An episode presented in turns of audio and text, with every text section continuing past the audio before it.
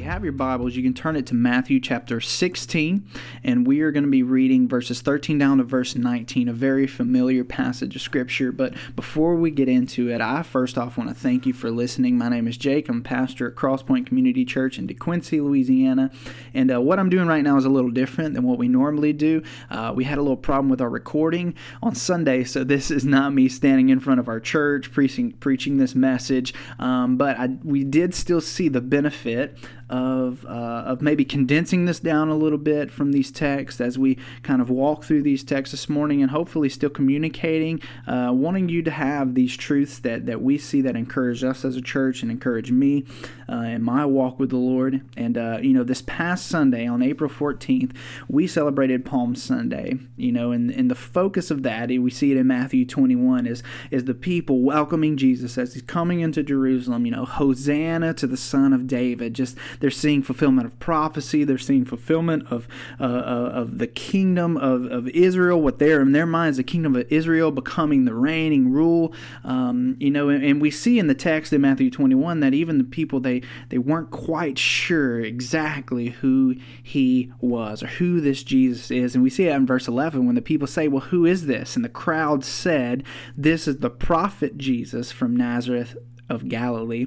And so, you know, they call him a prophet. They, they saw him um, not as the, the Savior um, that God intended for Jesus to be. You know, they were, they were really looking for this conquering king to elevate them to this place of political power. But in reality, what he came to be was a suffering Savior for the people of God to forgive their sins and offer a way of salvation. And so, you know, this morning, as we get into Matthew chapter 16, we're going to see some characteristics of who Jesus is um, to give us an understanding of some attributes of Jesus and how he how he deals with us and how he calls us and how he leads us into what he has for us. And this is to give us a true understanding of, of who he is. Um, and like I said, and how he deals with us and what he has for us as the church today and what how he how he is calling us to be welcoming him and celebrating him and uh, in, in our life. And so uh, as we go on, I'm going to read, start reading in verse 13, read to verse 19. Then I have three things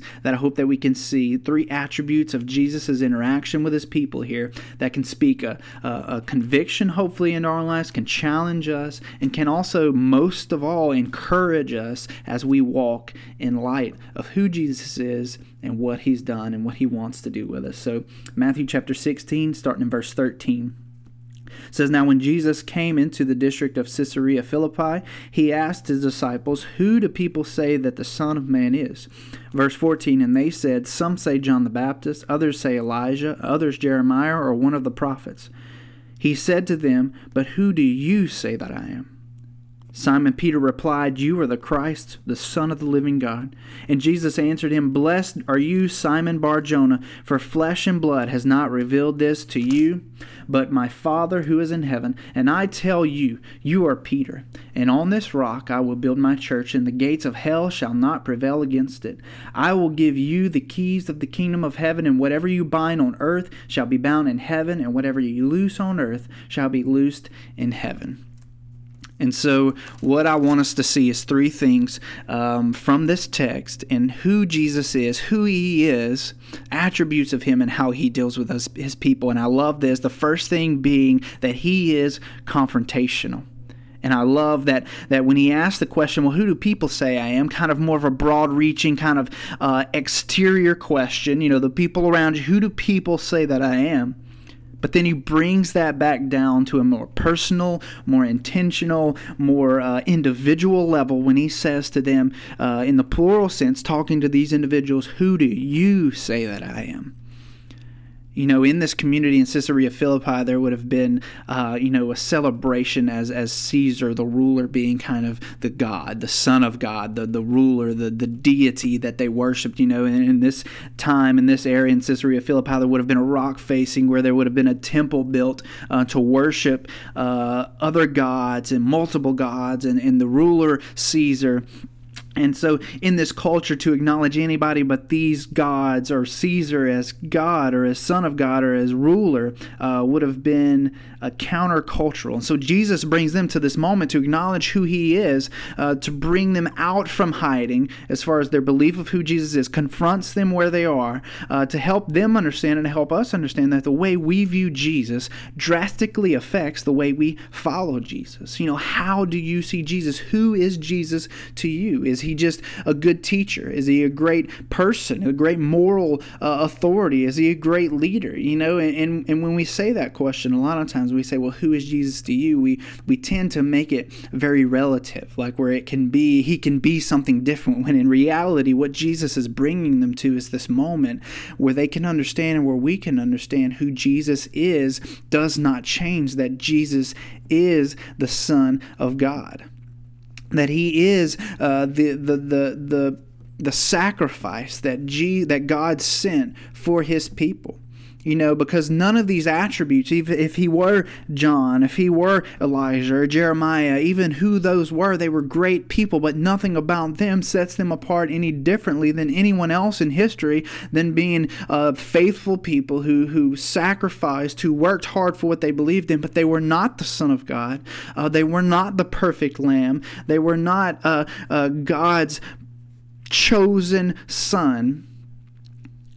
And in that, they could not do for man what Jesus only could do for man. Romans 3:22, the righteousness of, righteousness of God through faith in Jesus Christ for all who believe that that's where salvation comes from but that he is the Son of God, that Jesus is the Son of God. And I love uh, Peter's response there when he says that you are the Christ, Christ not being Jesus' last name, Christ being the title of Messiah, of Savior, that you are the Savior, the Son of the living God that you are the true God, that He is the Son of God, that He is Emmanuel, God with us, that He is God among us. Um, and then what He says and what He has done has eternal weight that we can't ignore. And so when we answer that question in our own lives, when Jesus confronts us with that, which he does daily, I believe, in, in, in, in every area of our life. The Bible tells us that he's revealed himself through nature, God has, and that, that he's made himself known to us in Ephesians. We've been going through the book of Ephesians, and that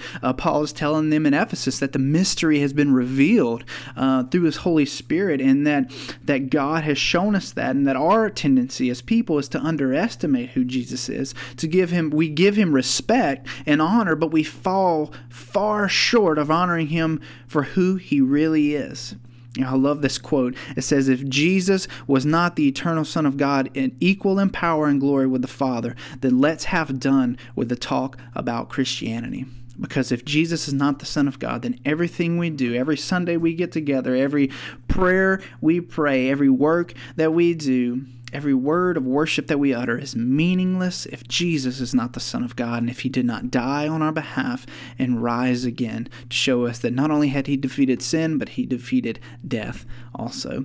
And so Jesus confronts his disciples in this moment with this question Who do you say that I am? And, and I pray that he confronts us daily with that question because we are a forgetful people, a weak people who fall short, and we desperately need Jesus to remind us who he is that that he is he is different than anybody who has ever existed that he is the perfect one that lived that that died for us that gave himself for us. Hebrews tells us that he is is is not a high priest that is not far from us or has not experienced life and sin and death and the way that we experience it that even though he experienced temptation experienced hurt he didn't fall to sin he was sinless and he gave us that example and gave us that that standard to live by and to follow and to walk through not perfectly, because if we could walk it perfectly, we wouldn't need Jesus' as sacrifice. So I'm thankful that He offered that to us, and that if He is God, He is worthy of our worship, and He's worthy of our lives, He is worthy of our obedience.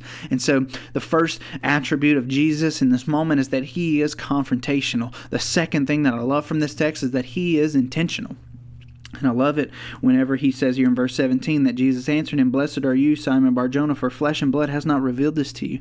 God's intentions for us is to know who he is that not to guess not to to try to live in some mysterious uh, fog where we can't quite figure it out or or we we have to you know there is an element of faith but god constantly tells us uh, throughout the bible and his prophets and his people and even paul himself constantly tells that jesus um, that that god has revealed the truths about who jesus is and what his intentions are all throughout the scriptures and what he wants to show us. Galatians 1 verse 15 through 16 he says, But when he who had set me apart before I was born, Paul talking about himself, and who called me by his grace, was pleased to reveal his son to me in order that I might preach him among the Gentiles. I did not immediately consult with anyone. I love that where he, he says, you know, that the that God saw he was pleased to reveal his son to me. That when God begins a work in our life, it's not because we sought it out, but because he sought us out. That he began to open our eyes. He began to regenerate our dead spirits and show us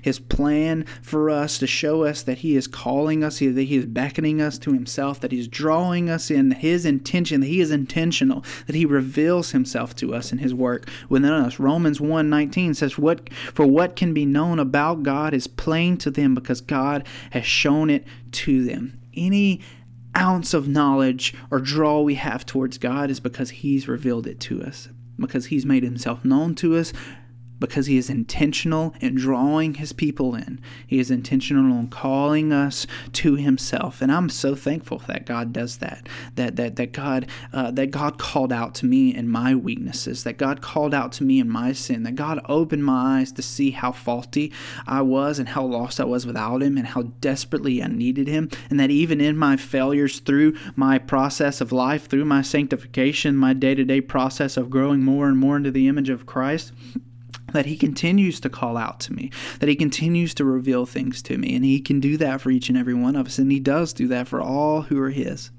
you know, and then continuing on, um, his intentions are revealed even further when he says to Peter, he says, I tell you, Peter, uh, that you are Peter, and on this rock I will build my church. And so that, that God's intentions, that Jesus' intentions are to build a church, you know, and that God's uh, intentions are to, that he will do something, and he invites us to be a part of that, that God's intentions are for our participation, that God calls us to participate in the intentions he has for his people and for the growth and development of his church and his kingdom on earth and for his own glory and that he invites us to be a part of that task. And, and I love continuing on down in verse 18, and he says, um, and and that that Peter is is the rock. He says, on this rock, you know, and, and for me as an individual just growing up, uh, I used to view this scripture very differently, really elevating Peter to this status, this elite status, um, you know, far above any other person, um, that him being the, the beginning of, of this uh, secession of church leadership and that type of thing. But for me to finally understand, you know, that Paul uh, that that that God isn't necessarily elevating this individual, but he's elevating he's he is he is building a church on the confessor, on Peter. He will use Peter, he will use the apostles, he will use the things that they will do, but not only their uh, the confessor, the person himself, but mostly on the confession of Jesus being the Son of God, that he has come and died for the sins of, of, of, broken man,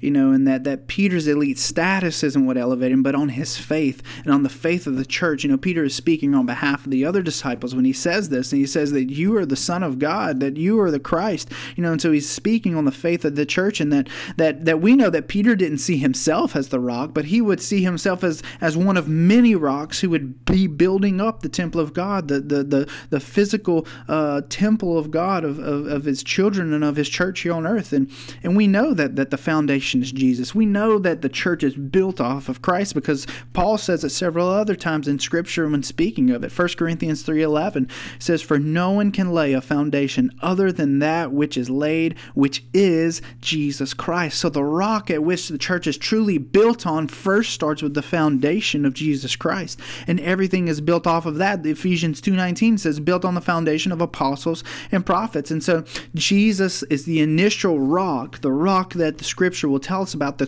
chief cornerstone that the church is built on and dependent on. And then Ephesians 2:19 like I said tells us that the continuous building up that God would use in the New Testament use the apostles and prophets to continue to grow his church leading to us being a part of that even today as Gentiles we individuals not being born of Jewish descent but being people that God has invited into this process. In 1 Peter 2:5 that you yourselves like living stones are being built up as a spiritual house to be a holy priesthood to offer spiritual sacrifices acceptable to God through Jesus Christ. So we participate in that building, that we are being built up, as it says in that verse, to do the things that he called Peter to do, that he called the apostles to do, the prophets to do, that we would be participating in the building up of the spiritual house of God's kingdom and temple on earth, and that we get to participate in that.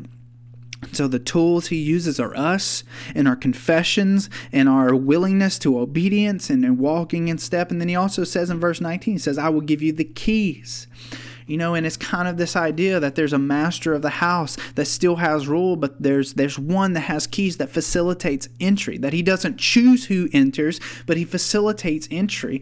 And so this is in for in Peter's context and even in our context when it's you know this is us participating by sharing the gospel. For Peter sharing the gospel with the Jews. And it says that he would be binding or bringing people in uh, what is uh, bound in heaven uh, would be what is bound on earth shall be bound in heaven and then he says that is loosening. You know, and this idea of loosening is that understanding there will be a sense of people who uh, will be alienated or be excluded because of the rebellion and rejection of that very gospel. And, and, and these things we know in Ephesians tells us are set uh, before the foundations of the earth. And so what uh, God, Jesus is telling Peter here is that you get to actively be participating in those things that are bound in heaven and that are loosed in heaven, that you'll see those things played out in, in on earth, that you'll see the things be bound on earth that are bound in heaven, and things loosed on earth that are loosed in heaven. And then you get to actively participate in that work. And Peter's uh, work in Acts, we see that. In Paul's work in his epistles, as he writes to the church, we see that. And that the keys for us are the gospel, the good news of Christ that we've been given. And Matthew says uh, those those jobs that we have all through it. Matthew 4:19 that we are fishers of men.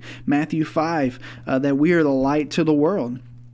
Matthew 10, that we are witnesses who proclaim the message of the kingdom to the people. Matthew 28, he says that you are going to all nations, making disciples, baptizing in the name of the Father, the Son, and the Holy Spirit. And so God has given us a task and God has given us tools, whether it's on our confession and our faithfulness to walk, or it's and it's also His Word and it's the gospel that He's equipped us with and our testimony to be able to walk into the world around us and share this truth and to help see people brought into the family of God and that he his intentions are for our participation in that.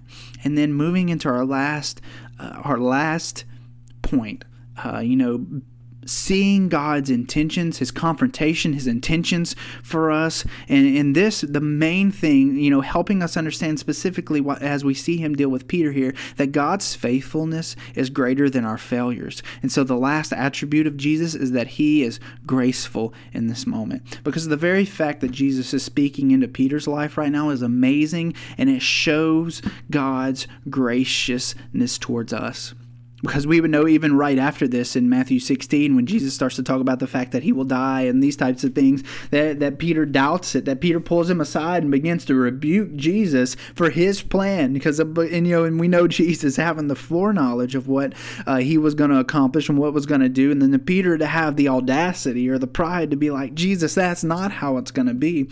Uh, Peter doubts Jesus. You know, he doubts his plan. Uh, John 18, we see that Peter reacts in fear and anger. Uh, um, as he cuts the ear off of one of the ones coming to arrest Jesus, you know, because he's doubting, he's questioning, he's fearful, you know, he's weak. Galatians 2, we see um, Paul rebuke Peter for being a hypocrite, for saying he's not going to eat with the uncircumcised, and, and, and he's leading other people to be that way, and Paul calls him out.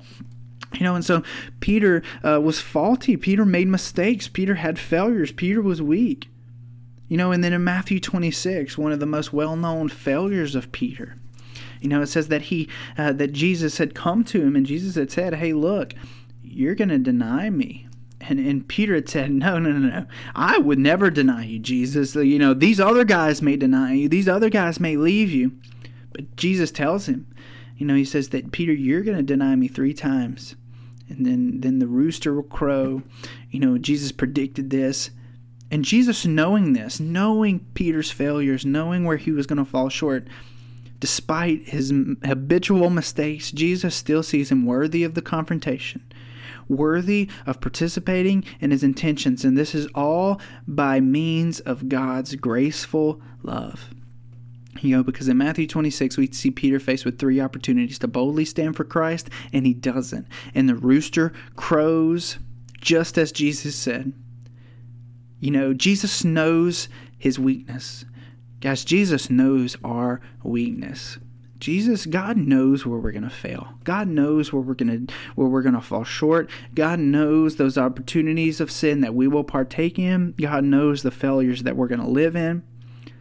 And so for Peter in this moment, you know, the the rooster crowing in this moment, uh, it, it, it's it, it, signifies two things: not only the confrontation and the intentions, um, because you know for Peter to hear that rooster crow and immediately be reminded of the things that Jesus said, it signified Peter's weakness for him. He recognized his failure. He recognized where he felt he fell short, and where he was prideful, and he immediately felt guilt for that, and he was shamed for that but what also what I believe that rooster crow moment meant, and I, and and I truly believe that Jesus' intentions in this were that the rooster crow also signifies the breaking of a new day. That this rooster crowing not only acknowledged Peter's weakness because of his experience and his information that he knew from Jesus, but it was also the beginning of a new day. And we know that God's word tells us that his mercies are new every day. We know that God's mercy is not getting what we deserve and that God's grace is getting what we don't deserve. And so, what Peter was going to experience is he was going to experience the mercy of God. When Jesus had every reason to turn his back on him, because that's what Peter did to him, Peter turned his back on him, Peter denied him. But Jesus didn't. Jesus actually sought him out. And we see in John 21 where Jesus would say, Do you love me? Then, then participate in my intentions. He would confront him and ask him, Do you love me? Then feed my lambs. Do you love me? Then tend for my sheep or care for or look after. Then he would say, Do you love me? Then feed or provide for my sheep. And so Peter, uh, Jesus steps into this moment and, and he asked, he confronts Peter with intentions to reveal his graceful love for Peter, to, to cover up the, the sin that Peter had done against Jesus. That, that God, that Jesus stepped into this moment and he confronted Peter because he loved him. He shared his intentions with Peter and he was graceful to continue to invite Peter in and to love Peter and encourage Peter and still work and build his kingdom and supply Peter with the tools he needed to do the work that he had for him. And so, despite Peter's mistakes, he was still inviting him in to participate. I love this quote from John Piper that redemption is not perfection. The redeemed must realize their imperfections. You know, because God has invited us in. He confronts us where we are with the question, Who do you say that I am? He lays out his intentions for us to build his church, to use the tools that he's given us. And then, in spite of our failure and weakness, and even in some ways because of our weakness, God chooses us. He says that He'll use the weak to shame the strong, that He, in our weakness, that we are strong because we depend on Him through the power of God, through the, the resurrection power that lives in the believer who puts their faith in Jesus for salvation, uh, for, for, for, for support, for love, in ways that we can't find anywhere else in this world. That Jesus has laid that before us because He confronts us, He has intentions for us, and He has graceful love to pour over us. And one more quote from John Piper. I love this one. The gospel is not a theory. The gospel is not a philosophy or an idea. The gospel is not a way of thinking or feeling. The gospel is an event in history. And from that event in history, our lives can be set on a trajectory to drastically change and be different because of the confrontation of Jesus, because of the intentions of God through Jesus Christ for those who would believe, and because of the graceful love that He pours over his broken, fallen people, to grow his church, to see the lost be saved, to be, see the blind be given sight, to see us truly walk in the life that God has made for us. And so the challenge that I gave to our church and the challenge I'll give to you is these three things that you would respond to the confrontation. That as Jesus asks you this question, maybe you're not even sure what the question the answer is. Maybe you're not 100% confident in in this answer. But as he says, you know, it confronts you, whether it's in church, whether it's in your car, in your commute to work, whether it's in a situation with your family or wherever it's at. We, we all have these moments, and sometimes maybe it's the, even the most random moments where Jesus confronts us and, and asks us this very question Who do you say I am? Who am I? Who am I to you? You know, that we would respond. And even if it's in doubt, even if it's in if it's in question, that we would seek him in the midst of those doubts. We would seek him in the midst of those questions and allow him to reveal himself to us because we, we he wants to do that. Rely and the second thing being that we rely on his intentions and his intentions are for us to participate. Are for us to see that he wants to build a church on our faith, no matter how small, no matter how big. He wants to build a church on our faithfulness and our obedience to walk in, in according to his calling and his commands. And then the last thing being that we would rest in His grace, that we wouldn't allow our failures to define us, that we wouldn't allow our weaknesses to be the things that motivate us and drive us, but we would be motivated and driven by His grace and His mercy and His love for us as individuals who are a part of a fallen, broken humanity. That Jesus left the throne of God to come to take on flesh as a broken human being, experience the emotions we experienced, experience the pain we experienced willingly, humbly submitting himself to his human form to suffer as we suffer, so that he could love us truly and give himself for us wholly. Man, God loves us so much whenever we see the intentions that He has for His people, how much He gave for us. He gave Himself for us on a cross, as we'll celebrate in Easter this coming Sunday, that Jesus died and he rose again. He defeated death, and he gave us that example to show us that we don't have to be defeated by death, that we can stop living like victims and start walking as victors in the work of Jesus Christ and his righteousness and his work and not my own that we respond to the confrontation, we rely on His intentions, and we rest in His grace. And we would know that nothing can pull us out of that grace. Nothing can change that. I love uh, the the saying that you know that there's nothing I can do to make him love me more, and there's nothing I can do that can make him love me less.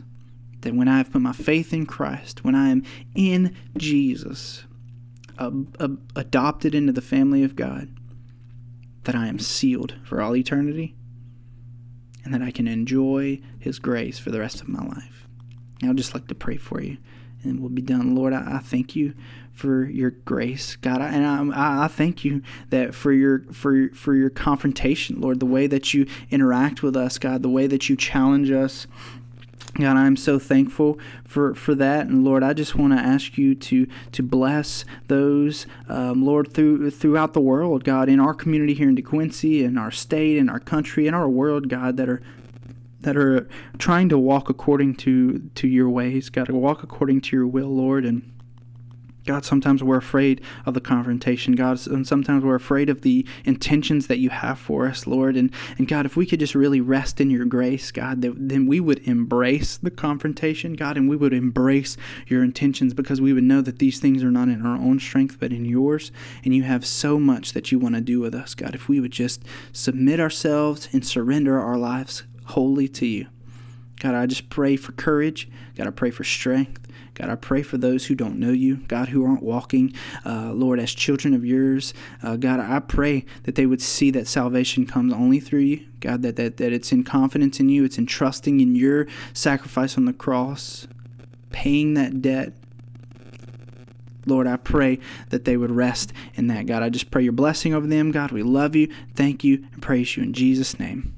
Amen.